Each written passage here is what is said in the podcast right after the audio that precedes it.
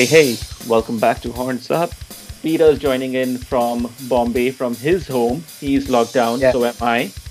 And we also have Martin Popoff with us, all the way from Canada. Are you locked down too at home, Martin?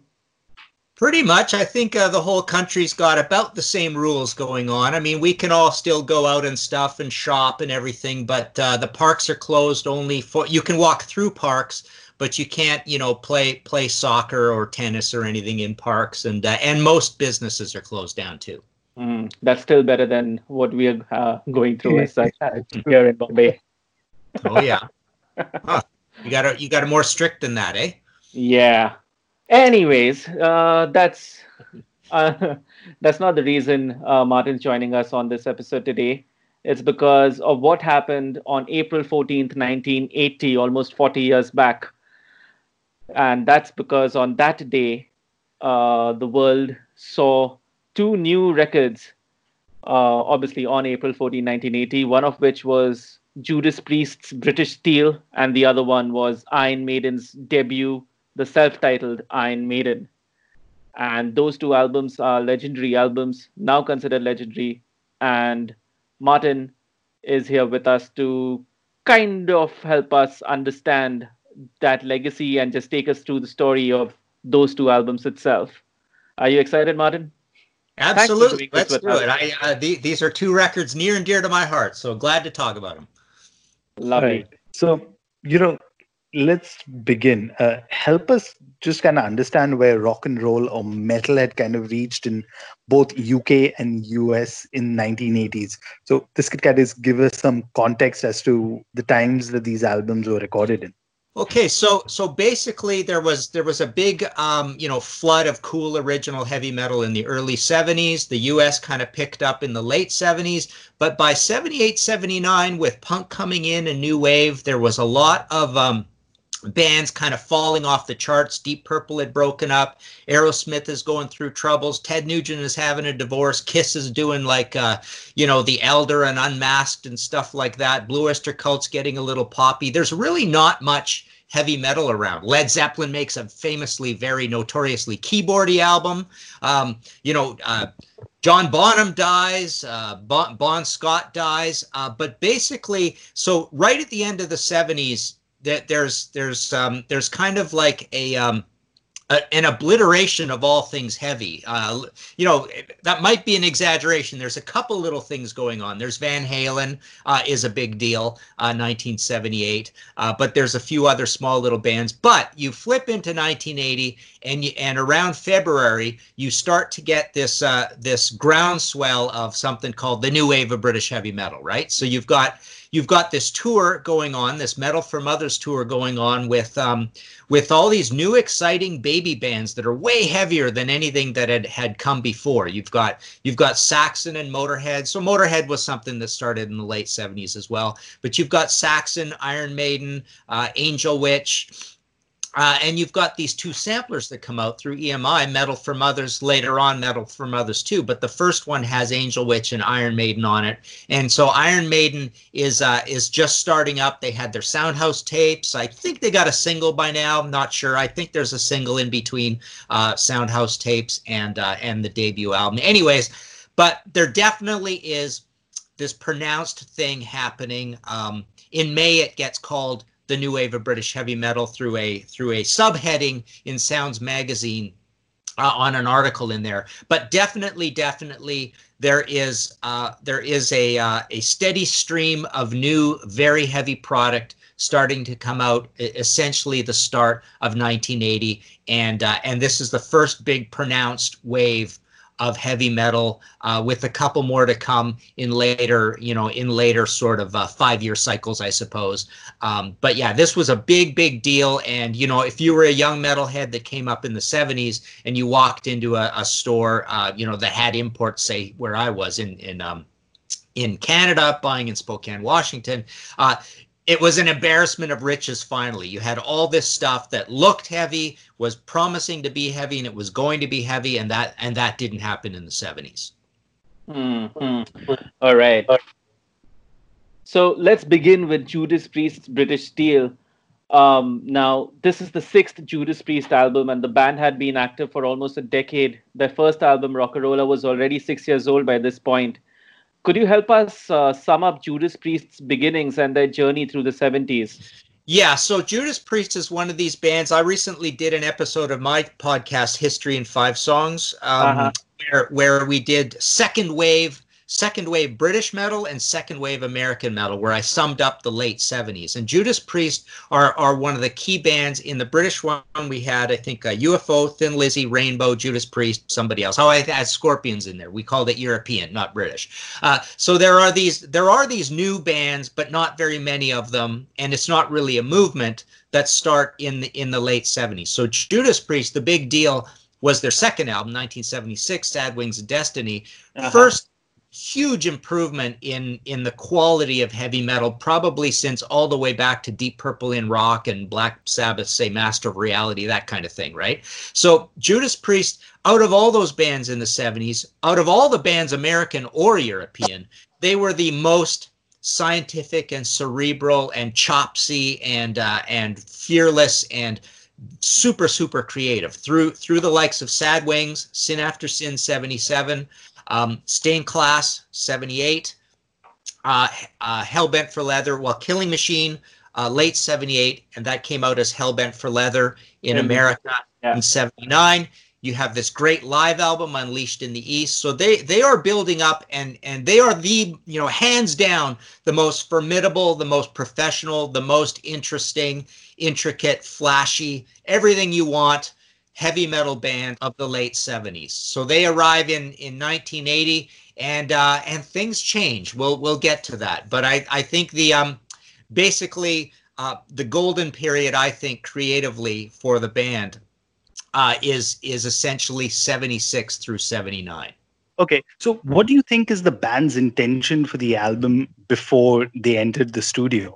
Okay, so at this point, um, they make a big change. Uh, they they essentially they, they haven't lost their label deal, but they're probably in a little bit of uh, of danger of that happening. The only thing keeping them alive is tr- is true pure creativity. I mean, there is a big buzz about Judas Priest simply because how creative they are, but they're still a pretty underground band.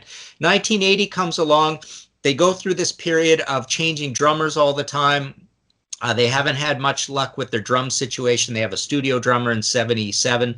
They do have Les Binks, who is who is solidly in there for two studio albums and the live album. But then they have a falling out with Les, pretty much about money.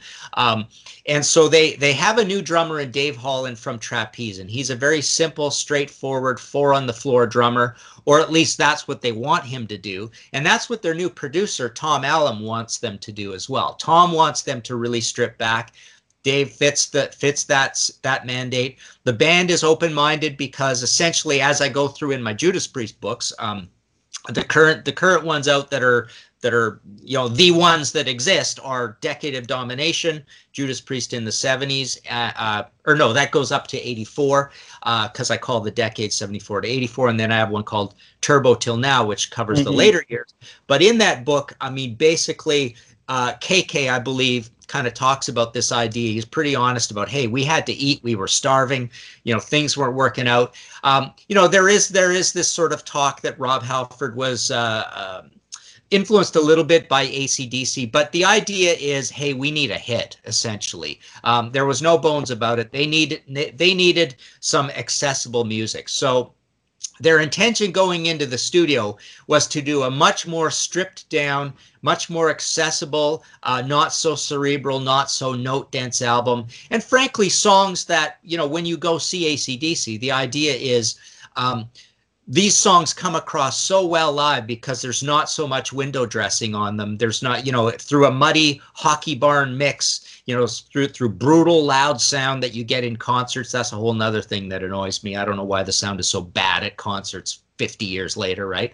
Um, but you know, songs like that, you know, Dave Dave Mustaine talks to me about this as well. We we've had this discussion how, you know, double bass drums, wall of wall of uh, you know, wall of drums sound with a lot of uh, you know, intricate riffs doesn't come come off well. So ACDC does.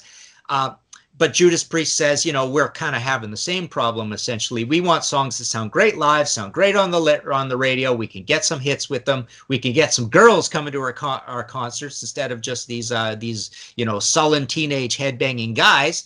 And um, and that's kind of what what was going on going into the record.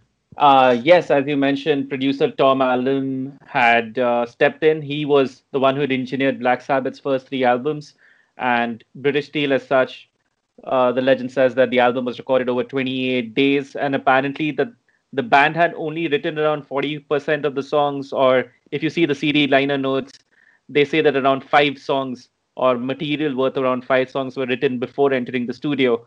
That's attributed to a quote by Glenn Tipton.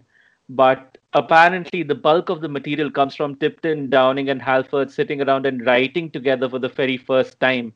Uh, have you heard of any stories of these recording sessions as such? Not particularly. I mean, they were done at Ringo Starr's studio, Startling Studios. I mean, there are the uh, the usual stories you hear about how you know they had to pull out the cutlery tray to make the uh, you know the metal god sound. So they're they're you know smashing milk bottles and stuff like this. So there are these stories of of have coming up with those sorts of sounds. Um, you know the def leppard album i i um i can't recall. Is the def leppard right after british steel or before british steel in terms of the recording? Anyways tom Allom Allom is the producer of the def leppard album as well and he does kind of a similar job with them. But def leppard oddly with on through the night is actually a more complicated band than judas priest is on british steel.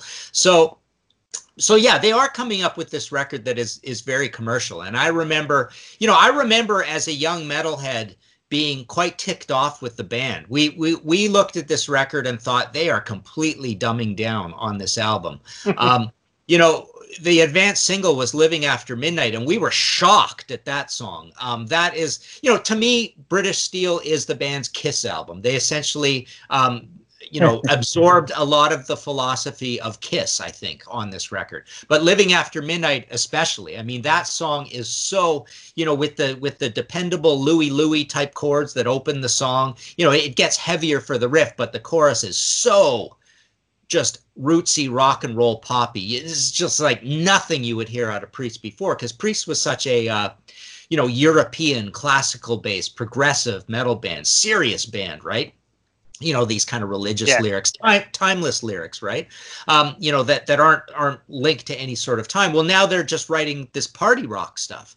And uh, so as an advanced single you know granted it turned out to be the poppiest song probably on the album maybe tied with you don't have to be old to be wise. But it came out as a single i recall uh, before the album. And we were just so concerned that basically priest had had given up had sold out completely which they kind of did. Um, but the other cool thing about the record is uh, in its heaviest songs, uh, the likes of Grinder and Metal Gods. Uh, you know, those were two songs that were written so gorgeously, and they were super heavy that they were they were like the the um, parts of this new direction that we liked actually.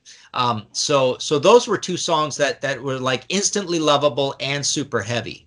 And then the other the other side of it uh, that we weren't so pleased about is the fast songs on it that were supposed to be really cool and heavy, like an Exciter or a Hellbent for Leather. In Rapid Fire and Steeler, I recall uh, and still to this day feel that the riffs are just too simple, too lazy, too uninspired, and they're just not as super cool as uh, as I wished those would have been. So so to me, the shining the shining glory part of the album really is those those really well written hooky but still super heavy songs grinder and metal gods which incidentally you know when i heard the advanced single off of metallica's black album enter sandman i thought exactly the same thing. It's like this is to me that's the best song on the on the black album. And to me it felt like a super heavy song but it was also at the same time a super commercial song. So that was a neat thing about uh, that was that was one of the cool improvements, I thought, on British Steel over the old stuff. But the rest of it was definitely a de-evolution.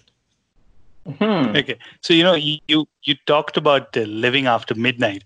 Uh, so I've read this story where the title for the album uh, for the track came from Rob Halford berating Glenn Tipton, who was below his bedroom playing with an axe in the middle of the night. And a quote that has been attributed of there which is again PG rated, saying, "What are you doing down there, bloody living after midnight?" Have you heard any other such stories about you know the song titles from the oh, album? Boy, oh no, let me go through them in my head. Uh, boy, there's the Rages on there. The Rage is a pretty cool one. Rapid Fire. You know, that's the thing. You look at it, and the lyrics are just not great. And so, even if there were any stories I could recall, they wouldn't be great stories. I mean, this is the start of them. This is the start of them kind of being almost too self aware of uh, of the fact that they are, you know, the heavy metal champions, right? It's something that came yeah. up with uh, "Take on the World" and "Hellbent for Leather" and the live album. So they were, and and you know, the new look in in all the leather and studs. They named this album British Steel. Um, you know, named for identifying just the same way Metallica is such a great name for saying we are the, you know, the gold standard in metal. So British Steel, they're kind of saying, you know, three years before Metallica came out, we're the gold standard in this new metal movement. So I think that's kind of a neat thing. But, but yeah, I mean, it's an interesting question because again, the lyrics are simply uh, they're they're becoming a, a, bit of a comic book band. They're dumbing it down. They're they're like saying we're not going to be a progressive metal band. We're not going to be as creative as Queen. We're going to be um, we're we're gonna we're gonna try to fit into this, like I say, this Kiss realm, this Ted Nugent realm. Um, not even as complicated as Aerosmith or Van Halen realm, right?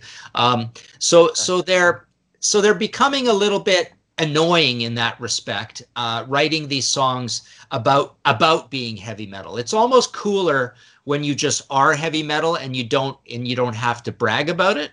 And soon as you start talking about it, you've kind of, uh, as that expression goes, jumped the shark a little bit. So, so it's almost like too self-aware. And and I draw and I draw a parallel to how Black Sabbath were this creative, artistic, daring band in the Ozzy years, and when they put out Heaven and Hell, they're a little bit too aware of their legend. You know, Ronnie Ronnie's writing these spooky songs, and every song is kind of like right up there on the surface. They they've lost that enigmatic quality from the Geezer Butler lyrics, and they're just like, "Hey, we know what we are. We're doing this." And Judas Priest is kind of doing the same thing. You know, you you talk about that dumbing down, but I would argue that the, that that dumbing down kind of helps them get really super super super big. I mean take for example breaking the law which is perhaps one of the most easiest songs to uh, that priest has ever released but is today considered a legendary song itself. What do you make of that track Yes, that that's a really well written song, and that's the thing. I mean, even these dumbed down quote unquote songs are well written songs. The idea is to construct a song that eh, that that fits in that sort of platonic ideal of objectively speaking, it's a well written song, and a well written song can be across any genre. You know, you've heard that story about when when rock stars say, you know, it was such a good song, you could sit down with an acoustic guitar and play it, and it's still a great song, right? So so that's a thing yep. you hear a lot, and breaking the law is a perfect song like that. It's a well written song. And to me, that song is not as poppy as Living After Midnight or You Don't Have to Be Old to Be Wise. When we were kids, we listened to that and thought, yeah, this is a pretty heavy song. This is pretty cool. Um, but yes, this is a record that helped them be big. But the other thing that helped them be big is that. Uh, through no through no uh, you know merit of their own, it just happened to be tossed in to a metal world at exactly the right time. You know, early 1980 is the perfect time to wade in as just like Motorhead and Priest are the two bands that wade in to this new wave of British heavy metal thing as elders. And uh, and it's perfect timing, just like Black Sabbath had perfect timing with this switch with Ronnie. You know, everybody, all eyes are on all things heavy metal. So half of Priest doing great at this time is just it's a beautiful golden era and explosion era for heavy metal. And half of it is that it's a more accessible album. Since you're talking about accessibility same thing with tracks like you know united. You have that you know chorus the hooky part uh, grinder both those tracks uh, what are your thoughts on them yeah so so grinder again i think is just an exquisitely super heavy sounding song. Um, that one really has that acdc quality of just being simple uh, with a with a big simple uh, four on the floor beat. Not technically four on the floor. Four on the floor means bass drum on one, two, three, and 4 So, so it's that big thumping thing, right? But it's got the ACDC beat, which is more like uh, bass drum on one, snare on two, bass drum on three, snare on four. So it's got that kind of four on the floor. This celebrated, celebrated ACDC Phil Rudd beat to it, right? Um, so that is a great heavy song. Uh, I don't consider it to be poppy at all. United, on the other hand, you're right. It has a very poppy chorus, this melodic kind of like uh, annoying to the ear, like it's an earworm hooky, you know, as they say, chorus that gets in your ear. But it's that simple atmospheric thing. So, so again, you know, if you're a big Judas Priest fan, it's just take on the world all over again. So it's the second time doing it. They do it again later with heavy duty, right? So that's annoying in itself. It's just yep. like, hey, let's do this again. Um, but and and it's slow and it's boring. So so to me, that is a little bit of a throwaway track. I'm I'm not crazy about it, but uh, but Grinder is Grinder is pretty much my favorite track on the whole album. Okay. Uh, what, what do you think about the Rage? Personally, I really love it, and I guess it's also because it's so different from the rest of the entire album. Was this the experimentation track? yeah so the rage is a really cool track it's atmosphere it's, it's got this kind of melancholic melody to it it's so funky. It's very unlike Priest. Yeah, well, okay, it, it has that funky little celebrated R and B part, but once it once it kicks in, I don't think it's funky at that point. It's pretty driving. It's almost like Black Sabbath like. It's slow and trudgy. Yeah, yeah. yeah. Um, but it, uh, you know, it it is it is different, and it's cool that there is this different kind of song because I always pair up Grinder and Metal Gods fit together for me. Uh, you don't have to be old to be wise, and Living After Midnight, and a little bit um, Breaking the Law fit together for me. United fits with Take on the World. Uh, Steeler and Rapid Fire are the two kind of dull, fast ones. You know, you never say dull and fast with priest previous to this in the same sentence, uh, but it is here. Um, but yeah, the Rage is a really, really kind of a cool one on there. But like I say, it does fit the mandate. Um, to me, even though it is really cool, uh, still, uh, you know, my my top 20 Priest songs pretty much still come from the previous era. So I could find slower songs mm-hmm. on previous albums that I think still kill the Rage. Uh, but the Rage is a pretty cool tune.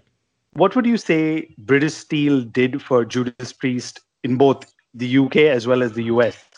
Well, interestingly, I mean, all their albums had pretty wide distribution already in the UK and the US. So it's not that it's the first one that came out in the US. Um, but uh, I think I think based on this excitement around metal, um, like I say, it's it's partly Priest's credit and it's partly good timing. Um, but yeah, it it, un, it undoubtedly made them huge. Um, you know, essentially, uh, the other thing that helps them at this point is this unified image. You know, gone are the satins and the hats and the, you know, the the the multicolored, just regular clothes, but little upscale clothes for this new look. So they are they are almost like a costumed band. They're almost like you know they're they're they're almost like Kiss in a way. They're they're not as crazy as Kiss in terms of the costuming, but they are costumed somewhat mm. like Kiss. They have this cool unified look. So so they're they look great live they're out there playing live. They're they're very very energetic in their work schedule. They're touring Europe, UK. They're touring the states. Um, so they have this great period. And let's not forget. I mean, the next album um, well, okay, well, let's not get into it. But I mean, they have another album in '81. It's a yep. little bit of a of a down thing, and then '82 they're kind of back on track. So so '82 they have an even bigger bigger thing going with Screaming for Vengeance, and then and then the next album does well, and then Turbo even does well. You know, an, another experiment.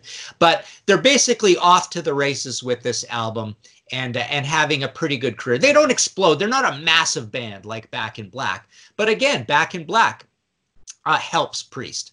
Uh, Iron Maiden, which we're going to talk about, helps Priest. So, so this excitement, Scorpions doing well at this time helps Priest. Black Sabbath, all the talk about the new lineup helps Priest. So they're all, you know, Ozzy coming out as a solo artist is a big deal. So there's a lot of heavy metal stories at the time, and just heavy metal is in the good graces of the music industry in general.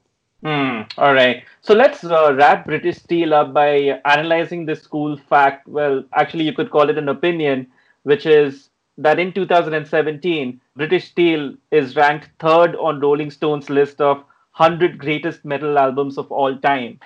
Is that an apt legacy as such for this album?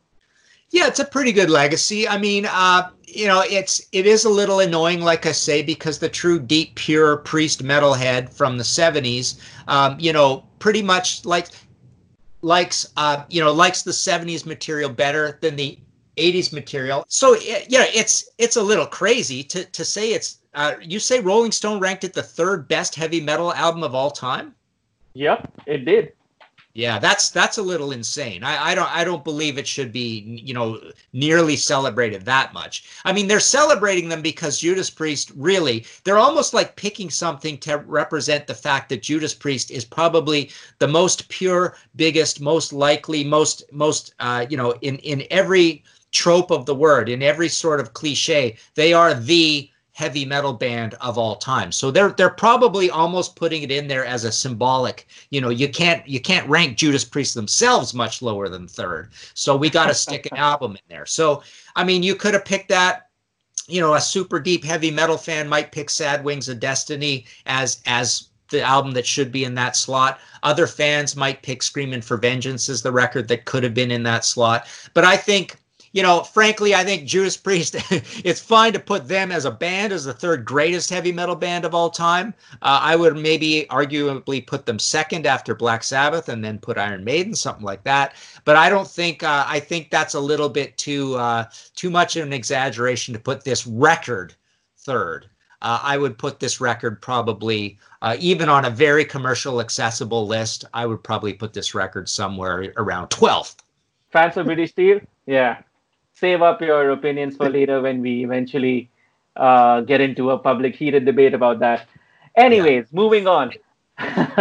okay. At the same time, or rather the same date on 14th April 1980, the UK saw the release of another heavy metal album. This one was a debut by a band called Iron Maiden. And to make things really easy to remember, I guess, the album is self titled and it's called Iron Maiden as well. So far, this band has been active for, say, around four and a half years. Um, so, Martin, did Iron Maiden really have any notoriety as such before they got the chance to record this debut album? What do you think prompted EMI to give them this kind of an opportunity?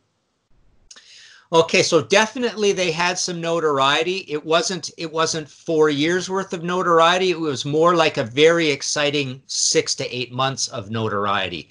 As this as this heavy metal thing completely exploded in places like the Roundhouse with Neil Kay and uh, and you've got you know Rob Loonhouse playing his uh, playing his you know cardboard air guitar that kind of thing. I, it might have been wood actually, uh, but heavy metal is a big deal. Sounds is loving heavy metal. There's no Kerrang magazine yet. Um, EMI is early onto the um, onto the platform with uh, with the um, you know the Metal for Muthas album. There's other compilations that come out early. Um, so there's this excitement around this band uh, that is very in a in a tight time frame. Paul Di'Anno is is amazing. This uh, this magnetic lead singer. They've got this this Eddie mascot doll, which with the glowing eyes and smoke. They're this. They're, they've got these amazing songs. They're super tight because through all the lineups um, you know, Steve has, you know, uh, knocked this thing into into military shape. So mm. they've got really flashy, cool, scary songs. They're playing them well. They're they've got a great live show. So yeah, EMI is really smart. Johnny on the spot. They're there in the clubs looking at this, and any sort of um uh, buzz on this band is very very underground. There's no buzz on this band you know anywhere outside of uh, basically London, I suppose. Um, you know, there's certainly no American buzz or anything like that. And like I say, it's not a long buzz. I think this is a buzz that is essentially you know a 1979 forward buzz. So the album was recorded in January 1980 at the Kingsway Studios in London. Now the big story here is the lack of interest of their producer Will Malone who apparently was so disinterested in the band that he just left the band to produce the albums themselves. Have you heard this story and what do you make of it? Yes, they do complain about that, and this is this is the changing of the guard, right? We're into a new decade. You know, Will Malone is from a from a previous generation. He's kind of like EMI's guy, just in there. He's basically said, "You got to do this," you know. And and Maiden's like they're so they're so green in the studio that okay, we'll go along with this. Um, so yeah, they all speak kind of disparagingly of Will Malone, uh, you know, and I don't think the results of the record are that bad. Um, it's not a great recorded album, but it's not a disaster either. I mean, it, it could have been worse. You know, there's a lot of new wave of British heavy metal singles and a few albums that sound sound quite horrendous. Um, and you know, and this is this is another cool thing about the new wave of British heavy metal. Uh, it's it's picking up inspiration from the punk movement in that there are all sorts of independent independently released singles, small labels sprouting up all over the place, you know, with cool little heavy metal uh, logos and stuff on them. Um, so there's a lot of do-it-yourself attitude going on, mm. and and so this really fits into that sort of thing. Even though they're on EMI, they are a baby band, and there is a do-it-yourself attitude. They've already done the Soundhouse tapes. Um, so yeah, he's in there producing. and they get results that are that are not terrible. I mean, the reviews of this album didn't particularly disparage the production. If I was to characterize the production, I would say it's it's a tiny bit thin. It's a little bit bright and shrill. There's not there's not a lot of bass on it. Um, but as we know, you know, Steve Harris's problem really throughout throughout some of the years is he he doesn't you know even even when they could do whatever they want say that's with martin birch or even with kevin shirley later on mm-hmm. or steve self-producing or co-producing i mean this is a band that didn't you know through the through the auspices of the boss this is a band that didn't want a lot of big fat bassy sound on there. He wants that clacky articulated bass anyways. Yep. So it's almost like if if they would have had Steve's way on this, maybe we still wouldn't have gotten a heck of a lot of bass on the album. Um, but no, generally speaking, it's not a terrible production job. I agree with you on that completely. It's not as bad as the band itself makes it out to be. So, you know, we get nine songs on this album with Running Free being the first single.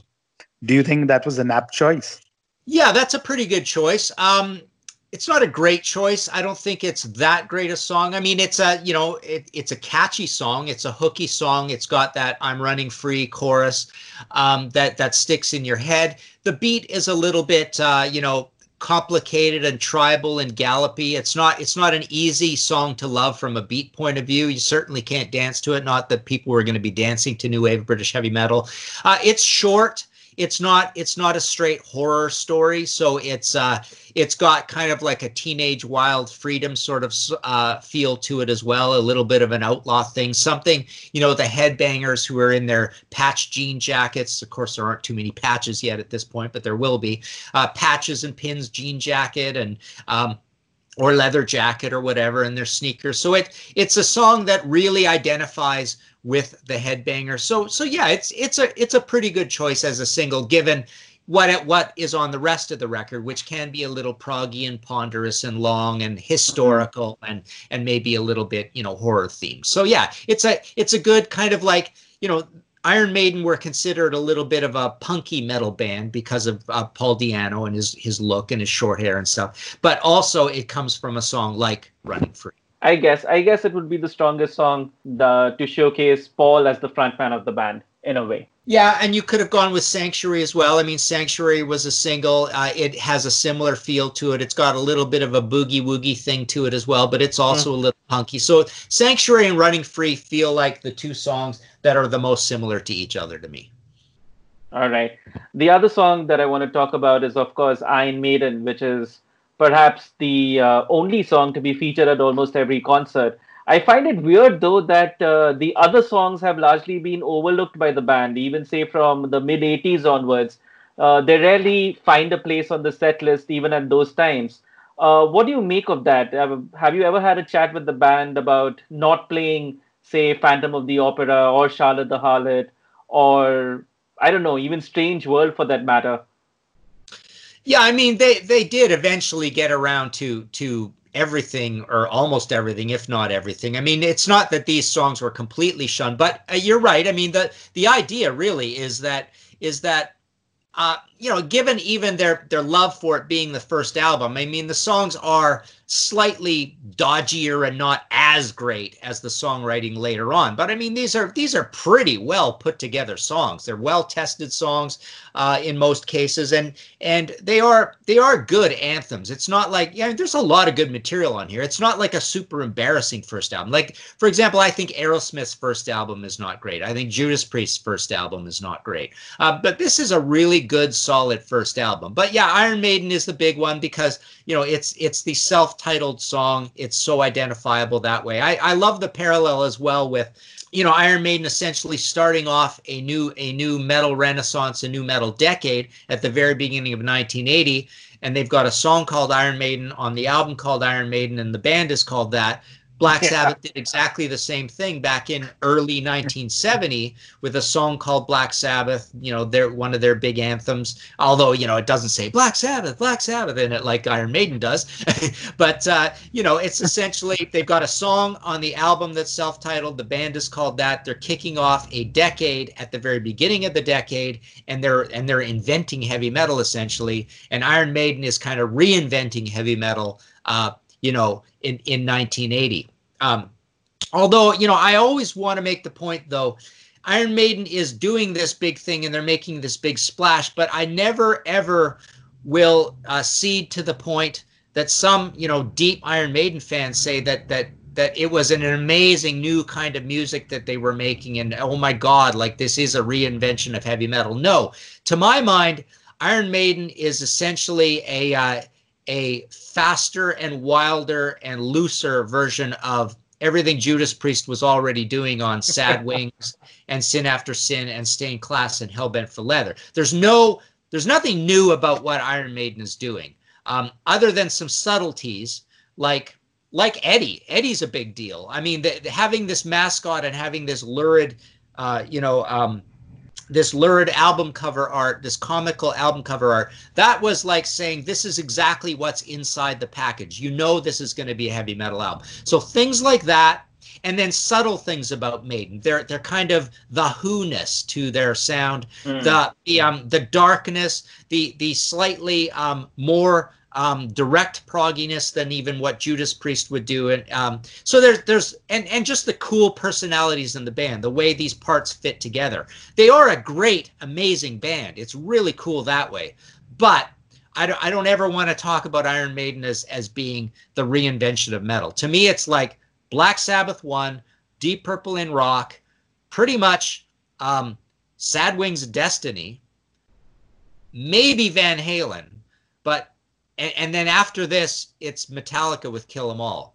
Really, that's to me, those are the big Richter blips in really taking metal upscale. Maiden Maiden never participates in that. They make some mm-hmm. great classic heavy metal albums, but they are not part of the reinvention of heavy metal stream. Yep, yep. All right, okay. Uh, which which is kind of uh, which kind of le- leads me to the next question. Now, uh, again, bringing in Rolling Stone's list of 100 greatest metal albums of all time, uh, Iron Maiden is placed at number 13, and the write up on Rolling Stone features a quote that's uh, kind of attributed to you because it's part of an interview that you've conducted with Dave Murray. And the quote is uh, Murray saying, or rather, Murray telling you that Iron Maiden was probably one of the worst sounding albums, and we weren't happy with the production at all. But for that time, it really captured the raw energy of the band. What's weird is quotes like this uh, by Steve Harris and by Murray and even Rod Smallwood, they often make me wonder does Iron Maiden itself not really like Iron Maiden, the album, a lot? Yeah, it's interesting. Uh, I, again, I mean, they do like it. They're fond of it, and and again, I think they agree with what I just said in, in that um, it's a really, really good first album. I mean, these songs are really quite good. Um, perhaps recorded in the golden era of Martin Birch, say Peace of Mind era. If you had re-recorded them in that era, even with Paul singing, I mean, they would basically stand shoulder to shoulder, I think, with a lot of those songs. So, so the songs are good generally. Um, and you know what what Dave says there is really interesting. I mean, it really does capture the energy of the band and the enthusiasm and the chops and the tightness of the band. I mean, it's a little bit of a loose album, but but the point is is it does capture the energy. And as we both agreed, the production is not terrible. So, um, you know, with with Dave saying it's one of the worst sounding albums, that that is a little ridiculous because there are a lot worse sounding albums. It's not that bad at all. I mean, Maiden themselves do a lot of horrible things with production later on when they should know better. Yeah. So they should actually feel a lot worse yeah. about Virtual Eleven and uh, you know the X Factor uh, or No Prayer than they should about Iron Maiden in 1980. All right. That, that's a debate for another day. of course. All right. So, uh, just to kind of wrap up uh, on this one, uh, Martin, what did this album do for Iron Maiden? If you can help us kind of understand its importance, because after all, it is the debut album. Uh, and also, if you think about it, that the fact remains that only two members of this recording lineup remain with the band today uh, Steve Harris and Dave Murray. And of course, Rod Smallwood, as I would guess. Yeah, so what it did for the band, I mean, it is a really good heavy metal or a new wave of British heavy metal document by a baby band. And it's the most exciting baby band, the one that there's the most sort of hubbub about. Uh, you know, Saxon was well liked, but they they have kind of like an like a path. Their, their look kind of they kind of looked like they were a little older, and they're coming into it with a little bit of a history. They already had a debut album in '79, but there's a lot of excitement around Saxon. There's a lot of excitement around Motorhead, uh, and there's a lot of excitement around Def Leppard. But Iron Maiden are almost the band that it, that sounds most like other new wave of British heavy metal bands that are even more green and younger and have smaller deals and maybe are more independent. So they're more they're more like sounding exactly like what you want a new wave of British heavy metal band to sound like. They are kind of coming out of nowhere. Uh, you know, forget forget that long pass back to 1974. They really do even come out of nowhere in the UK, but certainly for Americans they come out of nowhere. Um, so you've got Eddie. Everybody's excited about Eddie. It's an import first before it comes out in the States, and there's a bit of a track listing difference. So there's a big, big buzz around Iron Maiden. They they come over and they start touring. But you know, I mean, they do another album with Paul Killers. They're still not a big band, but they're still just this cool underground band that the really cool kids like.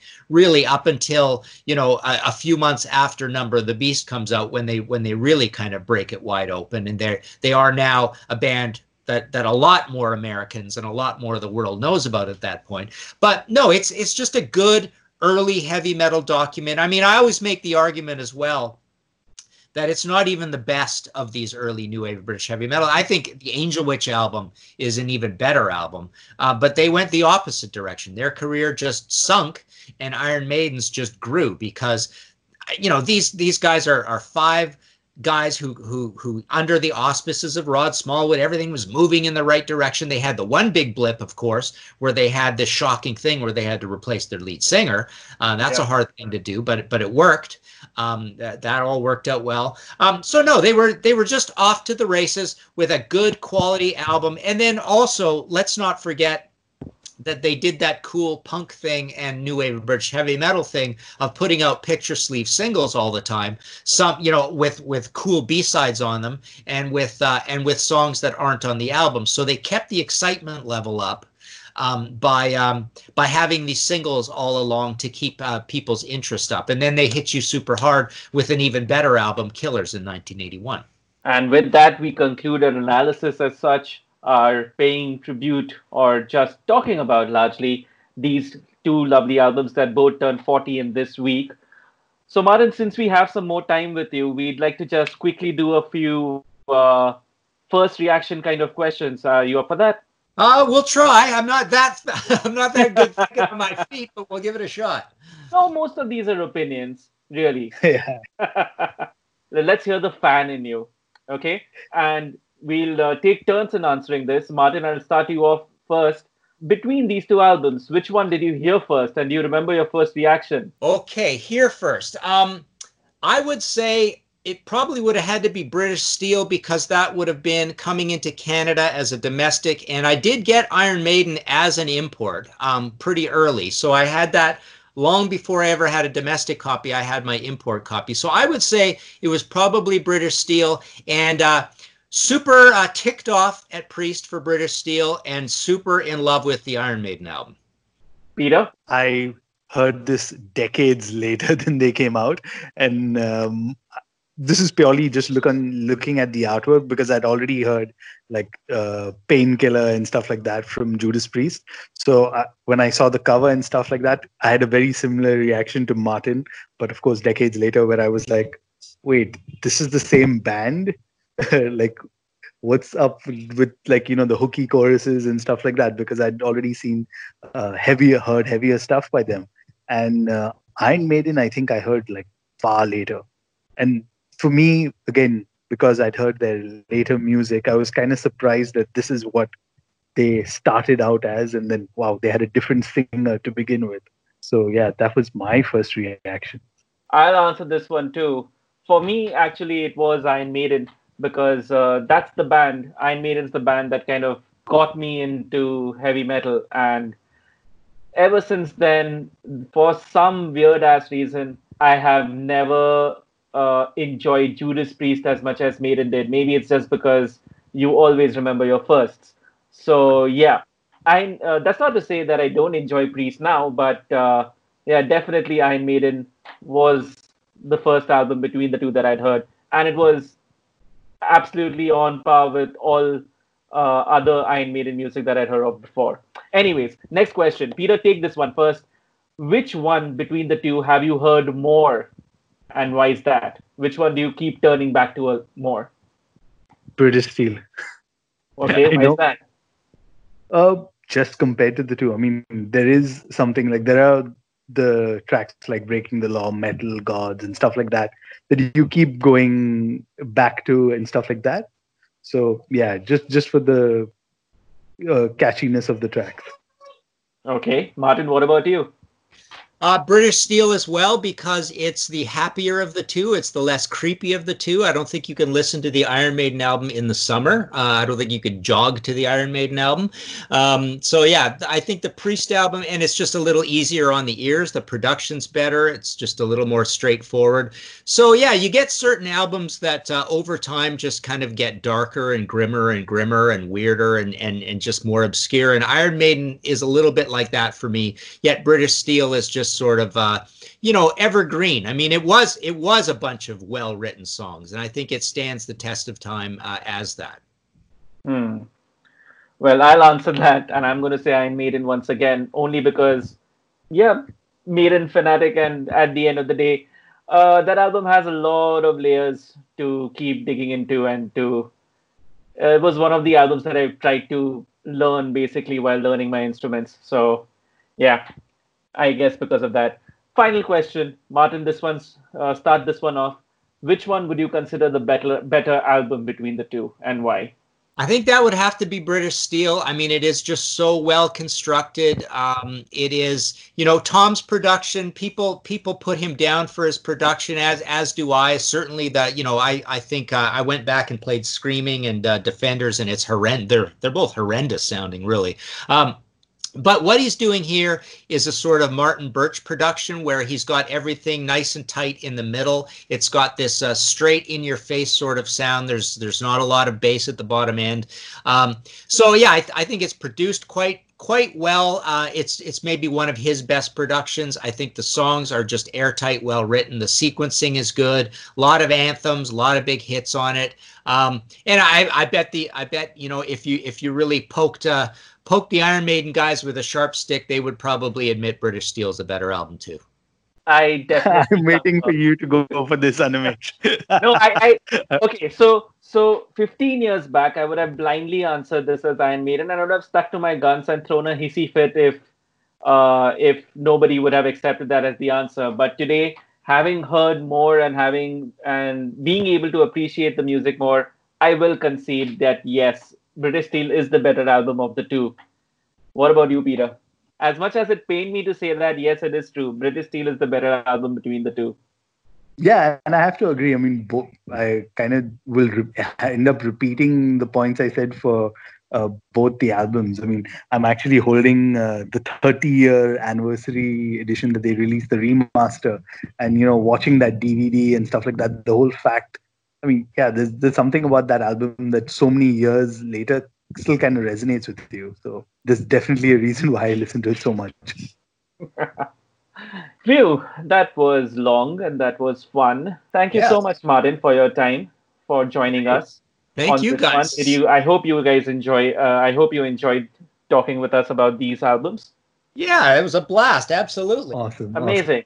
So, how are you keeping yourself busy at this time? I res- I'm going to be very, very busy in the next few days because tomorrow I receive the first of my Rush book trilogy, Anthem, uh, Rush in the 70s. That's a big, thick hardcover, you know, lots of words and just some photo sections. So those physically exist tomorrow. And then I've got a bunch of back orders for my Mercyful Fate book um, that I receive copies uh, probably Monday. And I also get a new Saxon book uh, on Monday. Uh, Denim and Leather, Saxon's first 10 years. So it's actually just on the 80s in Saxon. So I'm going to be pretty busy. And right now I'm in the middle of writing, past the middle actually, of writing the third of the Iron Maiden trilogy. So we've got. Uh, what is it? Where Eagles Dare, Iron Maiden in the 80s. We've got Yeah. Holy Smoke, Iron Maiden in the 90s. And now it's going to be Empire in the Clouds, Iron Maiden in the 2000s. And I'm just uh, starting to write the Final Frontier chapter right now of that one. So, you know, my my um, mailing and shipping chains all stay open. Stay open. The print shops are open. So I'm going to keep doing this. You know, whether whether I'm going to be able to sell many copies of these when when everybody's uh, feeling pretty pretty much broke, we're probably in a depression. Even though nobody's using that term, we're definitely past recession. Um, we're gonna we're gonna see how everything sort of pans out in the next bunch of months. But uh, obviously, we're in quite an economic, uh, you know, shutdown slash slowdown right now. But um, at, at, at least for what I'm actually doing, I'm doing all the stuff I used to do anyways. All right. I hope. I hope we're all able to do whatever we enjoy doing in the times to come. Martin, you want to tell us uh, where people can listen to your podcast and how to find you on Twitter, etc. If they feel like talking to you more. Yeah, so I so I am on Twitter. I think it's uh, at Popoff Martin. Um, I'm definitely on Facebook. I've got a busy page for the podcast, which is called History in Five Songs with Martin Popoff. That's on Spotify, iTunes, everywhere you get podcasts, Podbay, Megaphone. Um, and uh, my site is martinpopoff.com. That's where you can go to order any of my books. I ship them right out of the office. I sign them here, uh, ship them out uh, all over the world. Um, and yeah, that's all staying open. My mailing house is open. My I have access to all my stock. So that's my main that's my main business is essentially being a mail order guy of myself.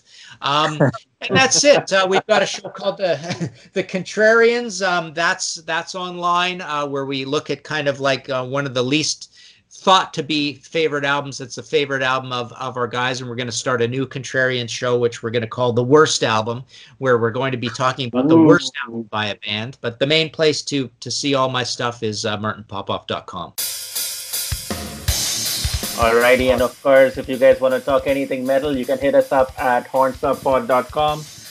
I'm at asmoani on Twitter. And I'm Trend Crusher. Till next time, horns up. Horns up, guys.